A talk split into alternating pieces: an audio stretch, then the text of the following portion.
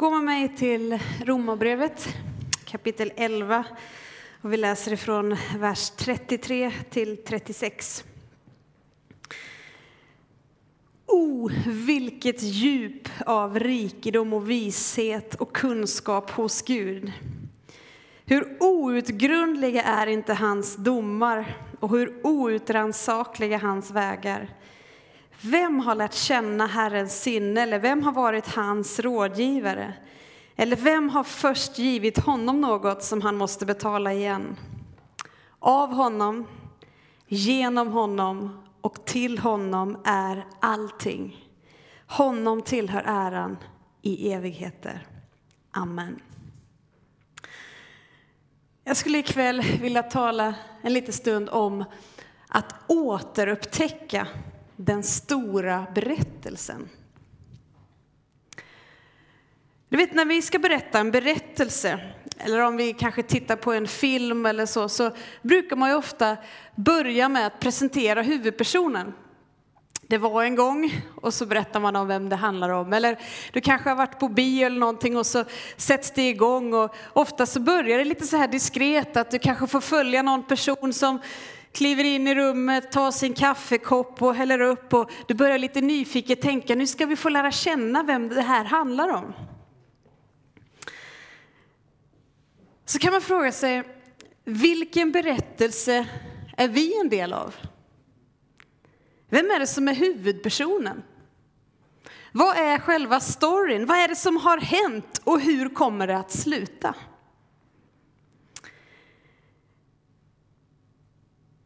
För jag tror att alla kulturer, gemenskaper, religioner, alla på något sätt har någon slags berättelse.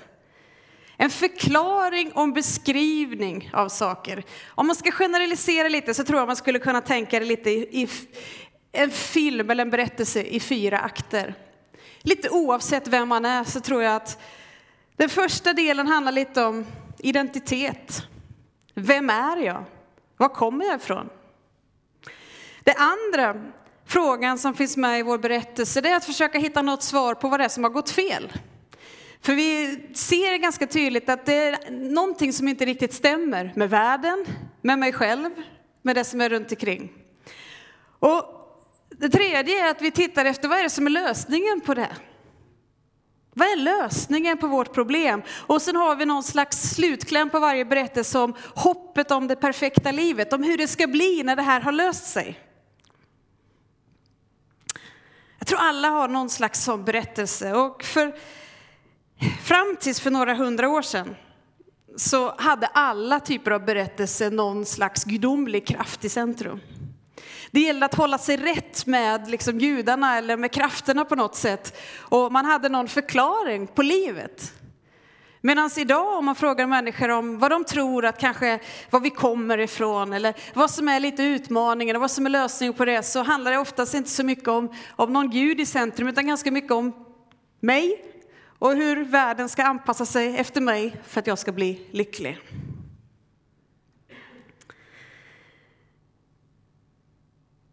Och det är här som det är så fantastiskt att den kristna tron är en berättelse om varför saker och ting är som de är. Vad det är som gick fel och hur det kan bli rätt igen. Så du vet, oavsett vilken berättelse vi förhåller oss till så tror jag vi har ungefär samma frågeställningar. Men där Bibeln kommer in och vill hjälpa oss att sätta en kontext kring livet och förklara varför saker och ting är som de är. Bibeln talar om skapelse. Bibeln talar om fall. Bibeln talar om försoning och Bibeln talar om förnyelse. Och vi ska titta lite på de här fyra sakerna, därför att jag tror att det har en oerhörd betydelse för oss att få återupptäcka vår berättelse. Om vi börjar med det här med skapelse. Vi läste i texten förut att av honom är allting. Vår berättelse kommer från Gud. Vi tror att allting har startat med honom. Vi tror att det är hans berättelse, att det är han som är huvudpersonen. Därför att om vi bara tittar på hur den här boken, vår berättelse börjar, så precis som jag sa innan i varje film eller berättelse så talar man ofta om det var en gång, eller man presenterar huvudpersonen. Och vår berättelse det börjar i första Mosebok 1 och 1. I begynnelsen fanns Gud. I begynnelsen skapade Gud himmel och jord. Det står inte i begynnelsen fanns Sara Lindholm och hon undrade lite över livet och tänkte kan det finnas någon där uppe? Utan i begynnelsen fanns Gud. Och i Johannes evangelium kapitel 1 så skriver Johannes också det så att i begynnelsen var ordet och ordet var hos Gud och ordet var Gud. Han var i begynnelsen hos Gud, genom honom har allt blivit till. Och utan honom har inget blivit till som är till. I honom var liv och livet var människornas ljus. Du vet, den här berättelsen, den kristna berättelsen berättar för oss om att vi har ett värde. Vi är skapade med ett syfte. Vi finner ett värde just i skaparen, hos honom. Att han har skapat oss för sig själv. Det är där vi hittar hem. Du vet, bara, i, bara tänk på vad det är för person som har börjat också. Det som vi läste innan i, i Romarbrevet, att jag har inte det på powerpointen här, men när vi läste, oh vilket djup av rikedom. Du kan nästan höra Paulus, han liksom, i vårt, ja det varit skrivet nu kanske det skulle stå wow eller någonting. Alltså det är bara det här uttrycket av vem, vem, kan förstå Gud? Vem kan greppa honom? Vem skulle kunna vara hans rådgivare? Ja, jag har försökt många gånger kan jag säga. Alltså Gud, jag tror du skulle behöva lite tips här. Lite. Eh, om du bara ser livet lite från mitt perspektiv, så du, du har ju hängt med ett tag, men, men så här är det. Men tänk dig att bara få förstå att det finns en Gud som är källan till allt liv, allt gott, allt ljus, all kärlek, all frid vi bara kan tänka som har funnits till i evig tid. Och som eftersom det är hans berättelse så är inte bara han huvudpersonen, han är också regissören. Och du vet när en regissör planerar en film som de ska sätta ihop så, så är det inte så att den första dagen när de börjar spela in så har de ingen aning om hur den ska sluta. Utan det finns en plan kring hur ska det här börja? Vad är det för drama som kommer hända? Och hur kommer det sluta? Och det är det som är en sån enorm trygghet för oss att vi vet att det här är berättelsen om Gud och han är den stora regissören. Så ibland när vi undrar, nu är det lite väl mycket drama här, hur kommer det här sluta? Så kan vi vara trygga i att vår berättelse vilar i handen på någon som har sett slutet. Du vet när vi sitter på och tittar på någon spännande actionfilm någon gång ibland så tänker man nej, det där får inte hända. Hur ska det bli med honom? Och så väldigt ofta på slutet så sitter man och oh, pustar ut. Min man han gillar inte när det blir dåliga slut och någon, någon så här eh, huvudperson dör eller något. Då går han nästan ut för han blir så besviken. Utan det måste vara så riktiga Hollywood-slut med. Och det kan vara vårt hopp att mitt i när vi kan tycka att saker och ting händer som vi inte förstår här på jorden Kanske vi förlorar någon, kanske vi går igenom trasiga saker som är tufft för oss. Så kan det finnas ett hopp för oss att veta att det finns någonstans vi finner vårt värde i var det börjar. Vi vet också vems berättelse vi får vara en del av. Det är faktiskt inte berättelsen om mig, utan det är berättelsen om Gud och där han för hela berättelsen framåt.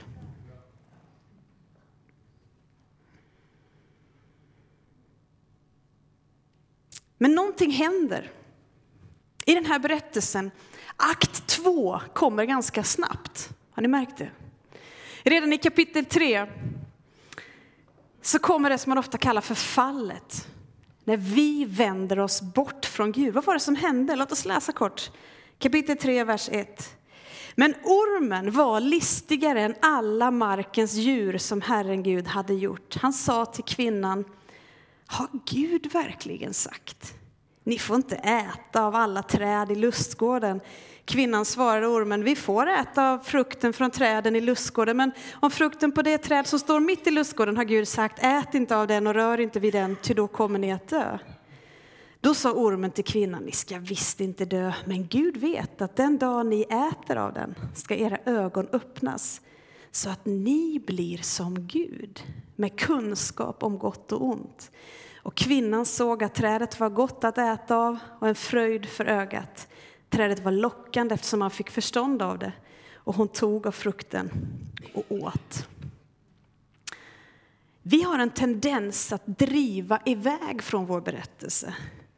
Varför gör vi det? Jo, för att det som händer med oss, precis det som hände här, vi tappar bort perspektivet av vem Gud är och vem vi är och vad världen är. Kan du tänka dig, Gud själv hade satt dem där och du vet vad allt han har skapat är liksom, och det var gott och det var gott att se på, det var gott att njuta av. Och mitt i det här underbara, han har gett dem förmåga att få med och skapa, de får bestämma vad djuren ska heta och de får alltihopa det här. Och han har bara sagt, här är ni att få njuta, ni får leva i min närvaro, jag är tillsammans med er, här ska vi höra gott. Det finns bara en sak som ni inte ska röra och den finns där liksom på något sätt för oss att att få uttrycka vår tillit, att vi litar på Gud, på dig, på det som du har sagt Gud, att det är nog, det vi har fått av dig. Men det som händer redan snabbt är att du tappar perspektivet av vem Gud är, Guds godhet, Guds storhet. Så att vi lyssnar till de här rösterna som kommer och sår in tvivel. Den första frågan, har Gud verkligen sagt? Känner du igen det? Alltså hur relevant är inte det i vår tid när vi liksom, ja men kanske dina klasskompisar eller någon säger till dig, ja men alltså kom igen, jo visserligen att det står i din bibel, men skulle det verkligen vara så? Att vi som, på, no, på, grund av att tro på någon som levde för 2000 år sedan, som hängde på lite trä, på något sätt skulle ge dig och mig någon slags mening med livet. Alltså, du hör ju själv, liksom. har Gud verkligen sagt? Så är det en tvivel om Guds ord. Sen kommer den här lögnen om konsekvenserna. Ni ska visst inte dö. Utan ni ska själva bli som Gud. Frestelsen om vad då? Den alternativa berättelsen. Att nej men, du behöver inte leva för Gud, du kan ju själv bli som Gud. Och snacka om att tala rakt in i våran tid. När man säger, varför ska du ha någon Gud att följa? Varför ska du liksom följa inte? Du kan ju själv Lyssna, liksom vi lever ju i den här slagarandan. Lyssna till ditt hjärta som vet vad du känner och det kan låta så bra.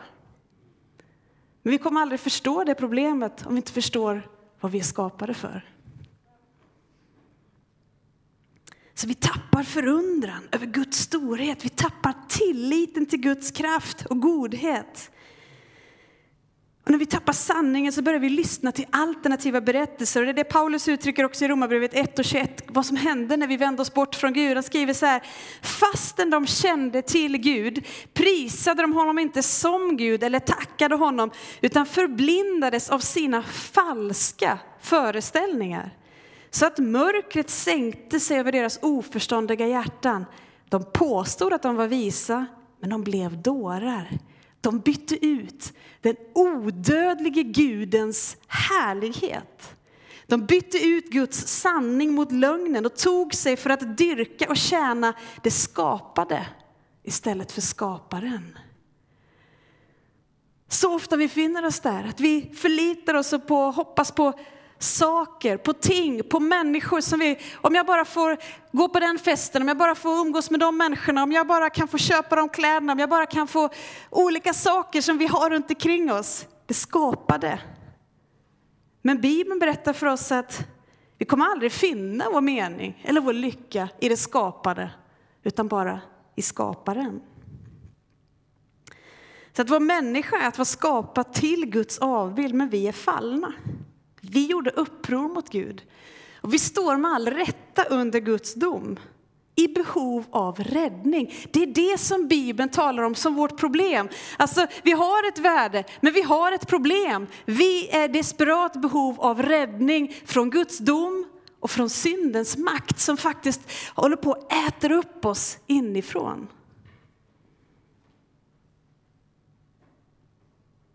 Det här Gud själv blir lösningen. Och vi kommer in i den tredje delen som handlar om försoning. Genom honom är allting. Guds lösning är Jesus Kristus, frälsaren, Messias, den utlovade. Du vet, Kristus kom, han levde, dog och uppstod igen. Han kom för att dö. Och det här är liksom syftet som bara kommer igen och igen redan från första blad i, i Bibelns bok. Men man kan se också, man kan läsa till exempel när ängeln kom till Josef och skulle berätta om att barnet skulle komma så säger han så här Matteus 1, du ska ge honom namnet Jesus, ty han ska frälsa sitt folk från deras synder. När Johannes döparen sen, som, som på något sätt visste att han skulle komma och vara en förebild, när han ser Jesus komma gående så pekar han bort och säger, se Guds lamm som tar bort världens synd. Det var liksom innan Jesus hade presenterat sig, förkunnat vem han är, så, så pekar han i rätt anda och säger, se Guds lamm som tar bort världens synd.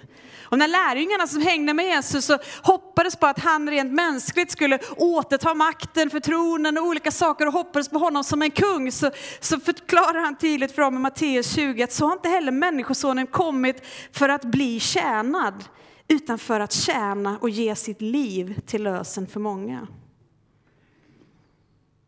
Ett evangelium.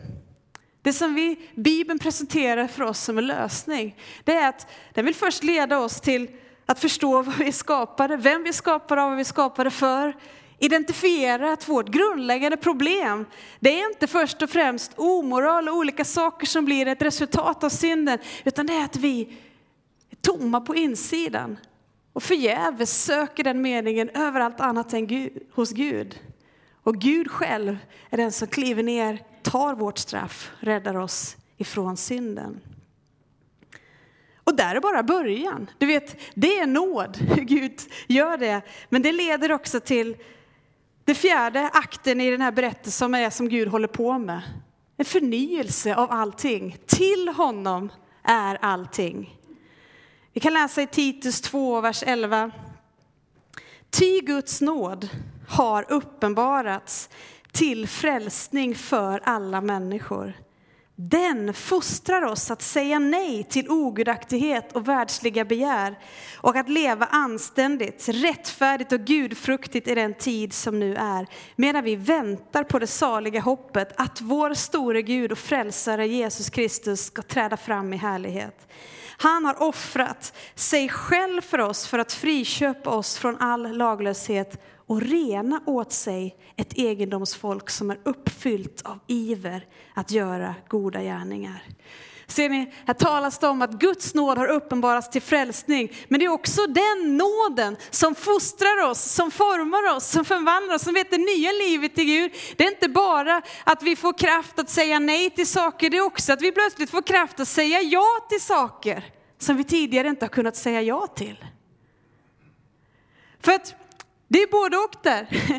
Gud kallar oss till ett nytt liv, ett folk som är uppfyllda av iver att göra goda gärningar. Men det som är huvudpoängen i det som är Guds story som vi är en del av, det är att om vi börjar från början så såg vi att av honom är allting. Så kommer vi till del två, vi vänder oss bort ifrån Gud. Så kommer vi till del tre, genom honom är allting så kommer vi till den fjärde delen som är till honom är allting. Märker du vem som är huvudpersonen i det här dramat?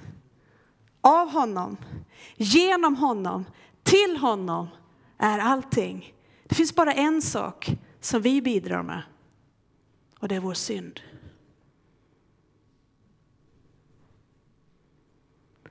Du vet, vi har så lätt för att tänka hela livets berättelse med oss själva i centrum och till och med den kristna berättelsen. Och det är det som är det tragiska, att vi börjar ofta med oss själva och på något sätt ska få ihop livet. Men vet du vad som hjälper oss? Det är när vi får släppa oss själva, dö från oss själva, lägga ner oss själva och förstå att vi inbjuds att få vara en del av hans berättelse. Och det hoppet, det är att det börjar inte med mig, det börjar liksom inte med fallet, det börjar inte med det som jag, utan det börjar med att Gud har skapat mig utifrån sin kärlek, utifrån sin godhet. I min synd vänder, vi, vänder vi oss bort ifrån Gud. Det står att hela världen, att vi är alla syndare. Men Gud, han kliver ner. Genom honom, frälsningen är av nåd alena. Det är Kristi verk för oss. Gud gör för oss vad vi inte kan göra för oss själva. Och Gud håller på i sitt frälsande verk att på grund av sin nåd fostra oss, forma oss. Han håller på att upprätta hela skapelsen tillbaka till det som det var skapat för nämligen för hans ära, hans härlighet. Och det här är vår berättelse som vi får vara en del av. Ett Guds verk, där vi får stå helt förundrade. Vi borde egentligen bara häpna och säga, Gud, hur hamnade jag här? Du vet som om någon skulle ringa dig, liksom, någon, någon stor kanske filmskådis, någon regissör, Mel Gibson, och någon hör av sig och säger, vill du vara med i min film? Och så plötsligt upptäcker du, hur i hela världen hamnar jag här? Han är regissör, han är huvudperson och här får jag vara en del av det här. Det är med den förundran vi borde bara öppna våra ögon och bara förstå, wow, jag får vara en del av en berättelse som är från evighet till evighet. Där Gud är början, där Gud är kraften igenom, där Gud är målet. Och, och jag vet att ja, men Gud, jag kan inte leva upp till, jag kan inte, egentligen det enda jag kan bidra med det är min svaghet, min brist. För allting annat kan jag se att mina gåvor, mina talanger, hur ska jag kunna ta äran för dem? För vi läste ju innan att ingenting finns till som inte kommer från honom. Utan till och med det kan jag förstå att ja, det har jag fått ifrån dig. Du ger mig kraft att använda det, för allting är till dig. Men vet du vad som är problemet? Vi har tappat bort vår berättelse.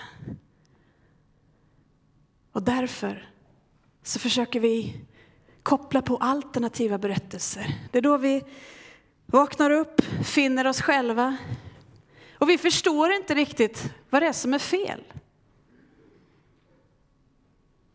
Det är ungefär som när man hoppar in i, jag vet inte om du har följt någon tv-serie någon gång.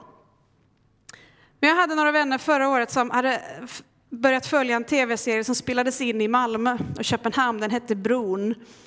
Och det var många som talade om den, tyckte det var så fascinerande för att den hade spelats in i våran stad och tyckte det var spännande. Det var något som hade hänt och det var ett drama som pågick där mellan lite Köpenhamn, lite Malmö. Och de sa till mig, Sara du måste se den där. Och en kväll så satt jag och tänkte nu ska jag kolla vad det är de pratar om och jag, jag kände att det träffade inte mig alls. Jag fattade ingenting. Jag hoppade in där mitt i säsongen och tänkte, vem är hon? Varför gör han så? Varför kommer han dansken in helt plötsligt? Och vad är det de sysslar med? Jag tänkte, nej, jag ger upp. För jag förstod inte kopplingen. Vad som var problemet, vad de försökte lösa. Så blir det när vi tappar bort vår berättelse. Jag tänkte att om jag ska få något grepp av det här så måste jag nog börja från början. Så att jag fick låna en, en liksom sån här box med hela serie 1. Liksom. Och tänkte jag satte mig igång och så tittade jag från första avsnittet och tänkte, jaha, det var det som hade skett på bron. Ja, det är det de försöker lösa nu. Och det, var, ja, det hände precis mellan Malmö och Köpenhamn. Det var därför både Köpenhamnspolisen och Malmöpolisen blev inkopplade. Okej, ja, nu börjar jag förstå lite. Jaha, hon var också... Ja. Du vet, människor i allmänhet, men även du och jag, har tappat bort vår berättelse. Vi finner att någonting är fel. Men vi vet inte riktigt hur det har börjat och vi vet inte riktigt hur det ska sluta. Så då börjar vi hitta alternativa lösningar. Och det är precis så som människor kommer gå runt och ändra. Man liksom tänker att om bara det där händer, om jag bara får träffa den personen, om jag bara får det jobbet, om jag bara får med om olika saker så försöker vi hitta lösningar på våra problem. För vi har en bild av det perfekta livet. Och det perfekta livet, i korta drag så brukar, ska man generalisera så talar man ofta om liksom sex, makt och pengar. Det handlar om relationer, det handlar om positioner, det handlar om, om relationer.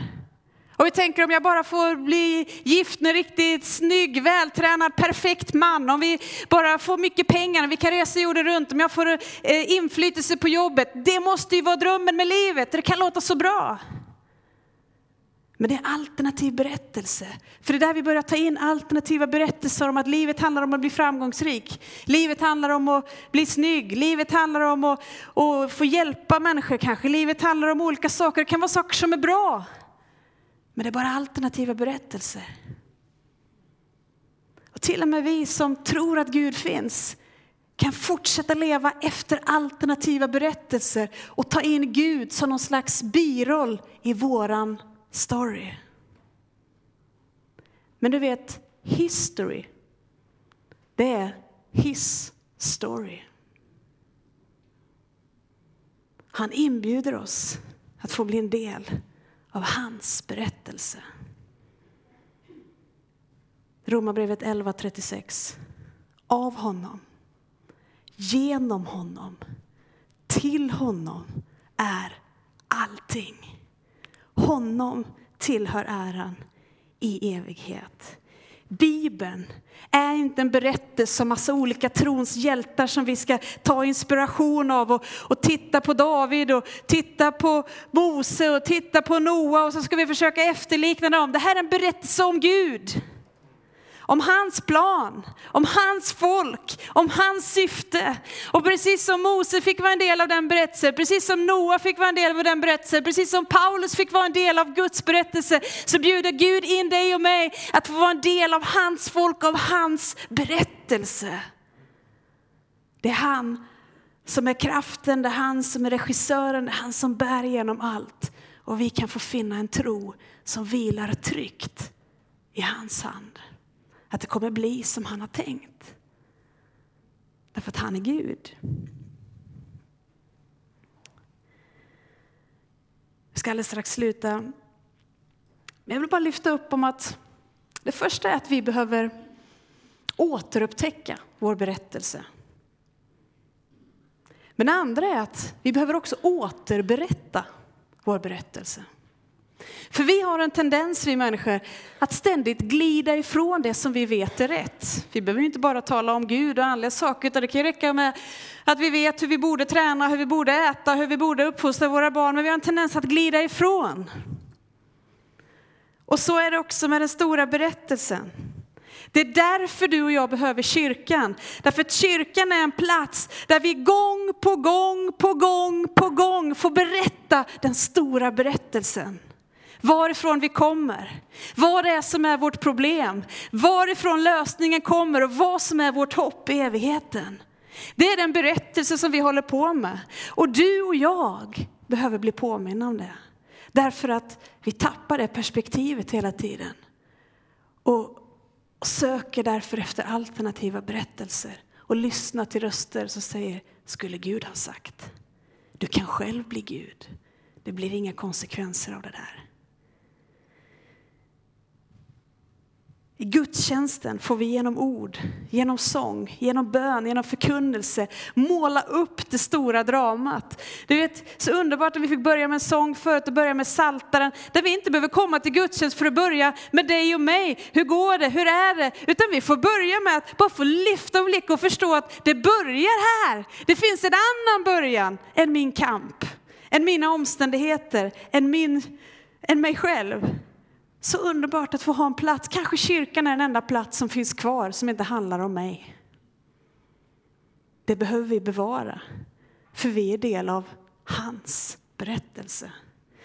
Vi behöver också en kristen gemenskap där vi får påminna varandra om berättelsen. För du vet, när vi förstår att det är av honom, genom honom, till honom som allting är, då förstår vi att ja, det som är, det vi kämpar med hela tiden, det är ju hur vi faktiskt sviker Gud, hur vi kommer till korta. Ska vi lita på att både innan och efter och över och under mig finns hans nåd. Då förstår jag att jag har ingenting att dölja. Jag har inte heller någonting att bevisa. Och i vår gemenskap så kan vi få börja dela våran kamp, olika saker. Och istället för att bli som vi ofta är, vi är duktiga på att ge varandra goda råd, vi är duktiga på att ge varandra lite peppande olika förslag. Jag hamnar där gång på gång när jag är med mina vänner. Tänk om vi istället kan bara få förstå att lösningen är kanske inte bara att få höra ett gott råd, utan att få förstå att jag får vända tillbaka till Kristus genom honom.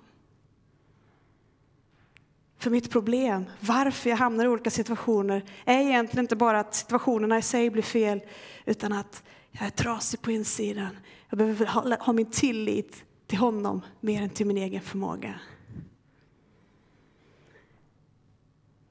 Det leder också till att i vår kammare, i vår vardag, i vårt personliga liv så kan vi få återberätta den här berättelsen. För du vet när jag vaknar upp, jag, jag glömmer den ungefär varje dag. Jag behöver påminnas om evangeliet varje dag, för jag glömmer evangeliet varje dag. Det är inte så att jag inte vet om jag skulle berätta det för någon annan, men jag behandlar inte mig själv som att det är av honom, genom honom och till honom. Utan jag, jag piskar mig själv, jag blir besviken på mig själv, jag får inte ihop det, jag kämpar med min ångest, med mina tankar, med mina olika saker. Och jag vaknar upp på morgonen och då handlar berättelsen om mig. Vad jag inte fick till och vad jag borde få till och hur jag borde ha tänkt och varför jag inte får till det som jag hade önskat. Du vet varje dag jag vaknar upp på morgonen så behöver jag påminnas om berättelsen. Du vet, vi läser inte Bibeln för att vara duktiga kristna. Jag läser Bibeln för att jag är i desperat behov av att bli påmind om vilken berättelse jag är en del av. För att utan den så bara tappar jag det perspektivet. Jag får börja på morgonen och kanske läsa en psalm så som vi läste tidigare, som talar om Guds trofasthet, Guds nåd. Guds, jag förstår att oj, det finns ett liv före mig, det finns ett liv högre än mig. Och då förstår jag också att ja, om det här är sant, att det här är ett Guds verk, jag har inget att dölja. Kan jag få bekänna min synd? Kan jag få säga Gud, jag kanske inte har rånat en bank, jag kanske inte har gjort saker som jag kanske tänker att det är det som är hemskt, men jag har inte älskat dig av hela mitt hjärta. Jag har inte heller älskat min nästa som mig själv. Jag har satt mitt hopp till så många andra gudar, funktionella gudar i mitt liv som jag tänker om jag bara får det så kommer jag bli lycklig. Jag har gått vilse, Gud.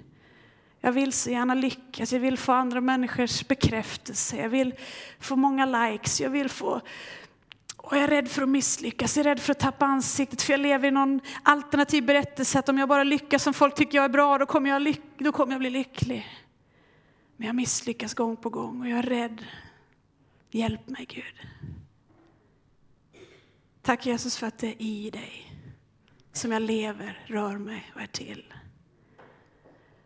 Tänk om kyrkan kan få vara en plats där vi återberättar den stora berättelsen. Tänk om vår gemenskap kan få vara en plats med evangeliet i centrum så att vi mer och mer kan få börja påminna oss själva om löftena om att jag är inte utifrån mitt senaste gig, vad jag fick till, vad jag inte fick till, utan jag är den jag är på grund av Kristus. Därför det här är hans berättelse. Av honom, genom honom och till honom är allting. Och mitt i det så bjuds vi in att få vara en del av det. Bibeln är en berättelse som erbjuder svar på människors verkliga frågor. Vad är min identitet? Var finner jag mitt värde någonstans? Vad är det som är fel med mig? Varför har vi det inte bättre när vi har det så bra? Du vet, vi kan ibland luras och tänka att mina vänner, mina arbetskollegor, de, de, söker inte efter Gud och jag vet inte hur jag skulle kunna ge min tro för dem. Är den relevant? Vill människor ha det här idag? Frågan är, är det relevant att människor vad är det för frågor människor bär på? Jo, människor bär på vad är det som är fel med mig? Varför har jag inte det bättre när jag ändå har det så bra? Jag har renoverat köket för tredje gången, vi har rest jorden runt. Jag har det... Var det här allt? Bibeln förklarar för oss varför vi känner så, är för att vi är skapade för någonting annat. Men vi kommer aldrig förstå vårt problem om vi inte förstår vad vi är skapade för. Där erbjuder Gud sig själv som försoning. Att köpa oss fria från det slaveriet som vi ständigt är under av att rättfärdiga oss själva. Det här är ett budskap, jag ska gå mot avslutningen, ni kan få komma fram. Det här är ett budskap som världen behöver. Men det här är ett budskap som jag behöver. Du vet, ibland så har vi en förmåga att se på evangeliet som någonting som för oss in i tron. Och berättelsen är liksom att Gud har frälst oss, men, men nu är det någonstans vi som ska få till de här akterna, att hitta vårt värde i någonting, att kämpa med vår synd, att, att liksom rättfärdiggöra oss själva och att det ska bli bra på olika sätt. Men Bibelns berättelse är att vi gång på gång på gång får bli påminda om att det är hans verk. Nåden har frälst oss. Nåden fostrar oss, nåden formar oss, nåden förvandlar oss. Det är då det blir Guds ära. Du vet, Guds ära blir det ju inte om vi delar på äran. Du vet när vi försöker deal, liksom tänka att det här är något slags samarbetsprojekt vi har blivit inbjudna till. Hur ska vi då kunna sjunga dig tillhör all ära? Men när vi vågar se att det underbara bytet som skedde på korset var att all min synd lades på honom som var utan synd. Så att all hans rättfärdighet blev tillräknad mig. Vilket byte. Det gör att jag står förundrad och bara säger Gud, din är äran. Det är inte ett fint uttryck, det är inte en religiös sång, det är en sanning. Wow. Och vi önskar att vi skulle våga förstå och våga lita på att det håller hela vägen. Du vet, vi kämpar så mycket med vår präktighet och våra fina fasader. Vi är rädda för att spricka, för vi tror att vi måste uppfylla en massa andra delar i den här berättelsen. Tänk om vi kunde förstå att vi vilar tryggt. Den här berättelsen började långt före oss. Det finns någon som har bestämt hur det ska sluta. Han kommer bära dig och mig genom hela vägen. Vi kan få släppa taget om vår kamp att leva upp till, att prestera. Kanske du skäms över att du inte får till din bibelläsning. Kanske du skäms över att du borde be mer. Kanske du kämpar med att jag, jag borde säkert vittna mer. Ja, det är ingen på mitt arbete som vet ens om att jag är troende. Släpp det. Till Gud. Vänd dig till. Spring inte bort från Gud. Spring till Gud. Kom med vår svaghet inför Gud. Säg Gud, här är jag. Jag förnekar dig, jag kämpar, jag jag får inte till det, jag har inte ens en längtan. Ge mig den längtan. Skapa nya begär i mig Gud. Fyll mig med dig själv. Vet, det är inte något religiöst, mänskligt vi håller på med. Gud är i livräddningsbranschen och vi är de han räddar. Från oss själva, från synden och där vi kan få bli lovsångare som bara helt förundrar och säger, hur hamnade jag i den här berättelsen Gud? Din är äran i evighet. Amen.